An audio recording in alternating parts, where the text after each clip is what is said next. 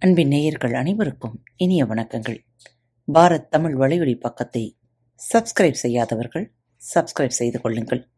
இந்த பகுதியை கேட்டு முடித்தவுடன் உங்களது கருத்துக்களை பதிவிட மறவாதீர்கள். உங்களுக்கான இமெயில் முகவரி கீழே உள்ள டிஸ்கிரிப்ஷன் பாக்ஸில் கொடுக்கப்பட்டுள்ளது. நன்றி. அன்பின் உறவுகளுக்கு இனிய வணக்கங்கள். இந்த நாள் இனிய நாளாக அமையட்டும். இன்று ஐயா தென்கட்சி கோ சுவாமிநாதன் அவர்களின் எழுத்து வடிவிலிருந்து இதோ உங்களுக்காக. இன்று தங்களது பிறந்த நாள் மற்றும் திருமண நாள் விழாவை கொண்டாடும் நேயர்கள் அனைவருக்கும் பாரத் தமிழ் வளையொலி பக்கத்தின் மனம் நிறைந்த வாழ்த்துக்கள். ஆயில் அதிகமாக நாம் என்ன செய்யணும்? இந்தியாவில் ஒரு சராசரி மனிதனுடைய ஆயுட்காலம் ஆண்களுக்கு அறுபத்தி ஏழு பெண்களுக்கு எழுபது. அது சரி. இதிலேயே இந்த மூணு ஆண்டுகள் வித்தியாசம். ஆண்களின் ஆயுட்காலம் பெண்களை விட மூணு வருடங்கள் குறைவா இருக்குதுக்கு காரணம் என்ன? ஒரு இதய நோய் சிகிச்சை நிபுணர் என்ன சொல்றாருன்னா ஆண்களில் பல பேர் பீடி சிகரெட் குடிக்கிறாங்க. அதுதான் காரணம்ங்கிறார். மனிதனின் ஆயுள்ங்கிறோம் மனிதனின் வாழ்நாள்ங்கிறோம் இது ரெண்டுக்கும் வித்தியாசம் உண்டு. நோய் நொடி எதுவும் வராமல் இருந்தா மனிதன் எண்பது வயசுக்கும் மேல நல்லபடியா வாழலாம். இது மனிதனுடைய வாழ்நாள். ஆனா மனிதனுடைய ஆயுளுங்கிறது பரம்பரையை பொறுத்த விஷயம் மரபு அணுக்களை பொறுத்த விஷயம். இதெல்லாம் ஒரு பக்கம் இருக்கட்டும். இந்த உலகத்துல இருக்கிறவங்க இன்னும் ஒரு பத்து பதினஞ்சு வருஷம் கூடுதலா இங்கே வாழணும்னா அதுக்கு ஏதாவது வழியுண்டா நவீன மருத்துவ ஆய்வுகள் அதுக்கு பத்து வழிகளை சொல்லியிருக்கிறது. அது என்னங்கிறத இப்ப பார்க்கலாம். முதல்ல ஒரு நாளைக்கு ஒரு வேளை உணவை முழுமையா மனநிறைவோட சாப்பிடுங்க. ரெண்டாவது விஷயம் தினமும் ஒரே மாதிரியான உணவு வேண்டாம். நாளுக்கு நாள் சாப்பாடு வித்தியாசமாக இருக்கிறது நல்லது. தினமும் பழம் காய்கறிகள் அதிகமாக சாப்பிடணும். மூன்றாவது வாரத்துக்கு ரெண்டு தடவையாவது மீன் மாதிரியான கடல் உணவு நல்லதாம். சைவ உணவுக்காரர்கள் இதை காதில் வாங்கிக்க வேண்டாம். நாலாவது கருத்து மது அருந்த வேண்டாம். ஐந்தாவது தினமும் ஒரு வேளையாவது பால் சாப்பிடுங்க. ஆறாவது கருத்து என்னன்னா உடல் எப்பவும் இயங்கிக்கிட்டு இருக்கிற மாதிரி ஏதாவது செஞ்சுக்கிட்டே இருக்கணும். சும்மா சோர்ந்து போய் ஒரு மூலையில உட்கார்ந்துடப்படாது. உடற்பயிற்சி உடம்புக்கு நல்லதல்லவா? ஏழாவது கருத்து தாகம் எடுக்கிற அளவுக்கு கடுமையான உடற்பயிற்சி வேணாம். எட்டாவது கருத்து உணவில் அதிகமா மாமிச கொழுப்பு சத்து சேராம பார்த்துக்கணும். ஒன்பதாவது கருத்து வாரத்துக்கு இரண்டு அல்லது மூன்று தடவைக்கு மேல் அசைவம் சாப்பிட வேண்டாம். பத்தாவது கருத்து உடல் எடை அதிகமாகாம பார்த்துக்கங்க. கோபம் மாதிரியான உணர்ச்சிகளுக்கு அடிக்கடி இடம் கொடுக்க வேண்டாம். இந்த பத்து கருத்துக்களும் மருத்துவ ஆராய்ச்சி மூலமாக கண்டுபிடிக்கப்பட்ட புதிய கருத்துக்கள். அதனாலேயே இதை மனசுல வச்சுக்கிட்டு அதுக்கு தகுந்த மாதிரி நடந்துகிட்டா வழக்கத்தை விட ஒரு பத்து பதினைந்து ஆண்டுகள் இந்த உலகத்துல வாழ முடியும் அப்படிங்கிறாங்க மருத்துவ நிபுணர்கள்.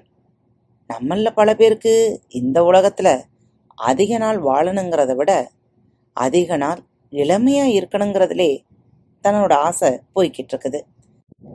வயசானவங்க ரெண்டு பேர் பேசிட்டு இருந்தாங்க. வயசு ஆக ஆக உடம்புல பலம் குறைஞ்சு போயிடுது சார். அதுதான் கவலையா இருக்குன்னார் ஒருத்தர். இன்னொரு வயசானவர் சொன்னார் எனக்கு அப்படி இல்லை சார். சின்ன வயசுல எனக்கு என்ன பலமோ அதே அளவு பலம்தான் இப்பவும் இருக்குன்னார். அது எப்படின்னு ஆச்சரியமா கேட்டார் அவர். அதுக்கு இவர் பதில் சொன்னார் எங்க வீட்டில் ஒரு பெரிய அம்மிக்கல் உண்டு சார். சின்ன வயசுல என்னால் அதை கொஞ்சம் கூட அசைக்க முடியாது. இப்பவும் என்னால் அதை கொஞ்சம் கூட அசைக்க முடியல சார் அப்படின்னார். நிம்மதி எங்கே? அந்த காலத்தில் ஒரு ஞானி இருந்தார். அவர் பேர் டயோஜனிஸ் ஆற்றங்கரை மணலில் சும்மா படுத்திருந்தார். அலெக்சாண்டர் இந்தியாவுக்கு புறப்பட்டப்போ அவரை போய் பார்த்தார். ஞானி அவரை பார்த்து நீ எங்கே போற? எதுக்காக போகிறன்னு கேட்டார். நான் ஆசியா மைனரை வெல்ல போறேன் அப்படின்னார் இவர். அதுக்கப்புறம் என்ன செய்ய போற? அப்படின்னார். இந்தியாவை வெல்வேன் அப்படின்னார். அதுக்கப்புறம் அப்படின்னு கேட்டார் அந்த ஞானி. உலகத்தையே வெல்வேன் அப்படின்னார் அலெக்சாண்டர். உலகம் பூரா ஜெயிச்சதுக்கு அப்புறம் என்ன செய்ய போற? அப்படின்னு அவர் மறுபடியும் அவரை நோக்கி கேட்டார். அதுக்கப்புறம் நான் நிம்மதியா ஓய்வெடுப்பேன் அப்படின்னார் அலெக்சாண்டர். இந்த பதிலை கேட்டதும் ஆற்று மணல்ல படுத்திருந்த அந்த ஞானி சத்தம் போட்டு சிரித்தார். கொஞ்ச தூரத்திலே படுத்திருந்த தன்னுடைய நாயை கூப்பிட்டார். அது அவர் பக்கத்துல வந்து நின்னது. ஞானி அந்த நாய்கிட்ட சொன்னார் பாத்தியா இவர் சொல்றத? உலகத்தை எல்லாம் ஜெயிச்சதுக்கு அப்புறம் இந்த மனிதர் ஓய்வெடுக்க போறாராம். ஆனா நாம ரெண்டு பேரும் இங்கே ஒரு சின்ன இடத்தை கூட ஜெயிக்காம நிம்மதியா ஓய்வெடுத்துக்கிட்டு இருக்கோம் அப்படின்னார். நாய்க்கிட்ட இப்படி சொல்லிவிட்டு அதுக்கப்புறம் அலெக்சாண்டரை பார்த்து சொன்னார் இதோ பாருப்பா ஓய்வுதான் உன்னுடைய கடைசி லட்சியம்னா இந்த அழகான ஆற்றங்கரையில எங்களோட நீ இப்பவே சேர்ந்துக்கலாமே. கடைசியில ஓய்வு எடுக்கிறதுக்காக வேண்டி ஏன் உலகம் பூரா துன்பத்தையும் துயரத்தையும் உண்டாக்கணும்? இப்பவே இங்கேயே நீ ஓய்வெடுக்கலாமே அப்படின்னார். இதை கேட்டதும் அலெக்சாண்டர் ஒரு மாதிரி ஆயிட்டார். நீங்க சொல்றது அறிவுபூர்வமாகத்தான் இருக்கு.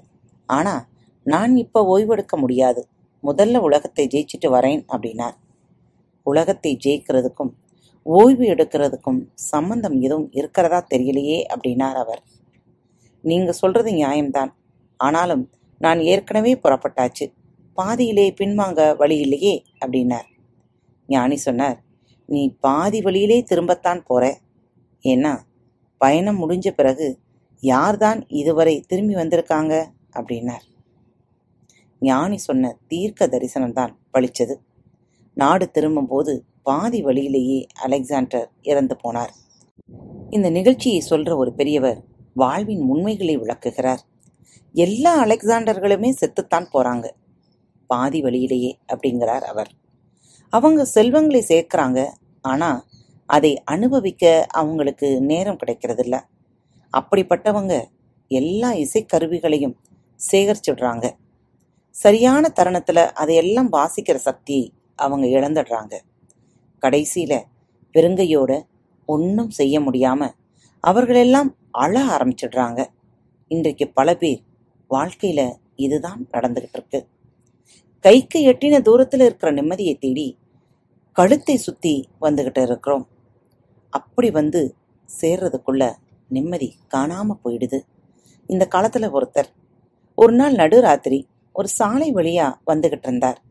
வழியிலே ஒருத்தர் அவரை பார்த்தார். யார் நீங்க? இந்த ராத்திரி வேளையில எங்க இப்படி போறீங்க? அப்படின்னு கேட்டார். வாழ்க்கையில நிம்மதி இல்லாம போயிடுச்சு. இப்ப நான் நிம்மதியை தேடித்தான் போய்கிட்டு இருக்கேன் அப்படின்னார் அவர். அப்படின்னா என்னோட வாங்க. இங்கிருந்து ஐந்து கிலோமீட்டர் தூரத்துல ஒரு ஆசிரமம் இருக்கு.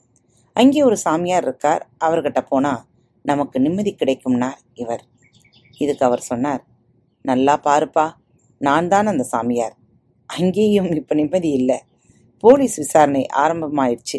அதுதான் புறப்பட்டுட்டேன் அப்படின்னார். நிம்மதியோடு வாழுங்கள். உங்களுக்கு கைகள் அருகில் இருக்கும். உங்களது நிம்மதியை தொலைத்துவிட்டு வேறெங்கோ தேடாதீர்கள்.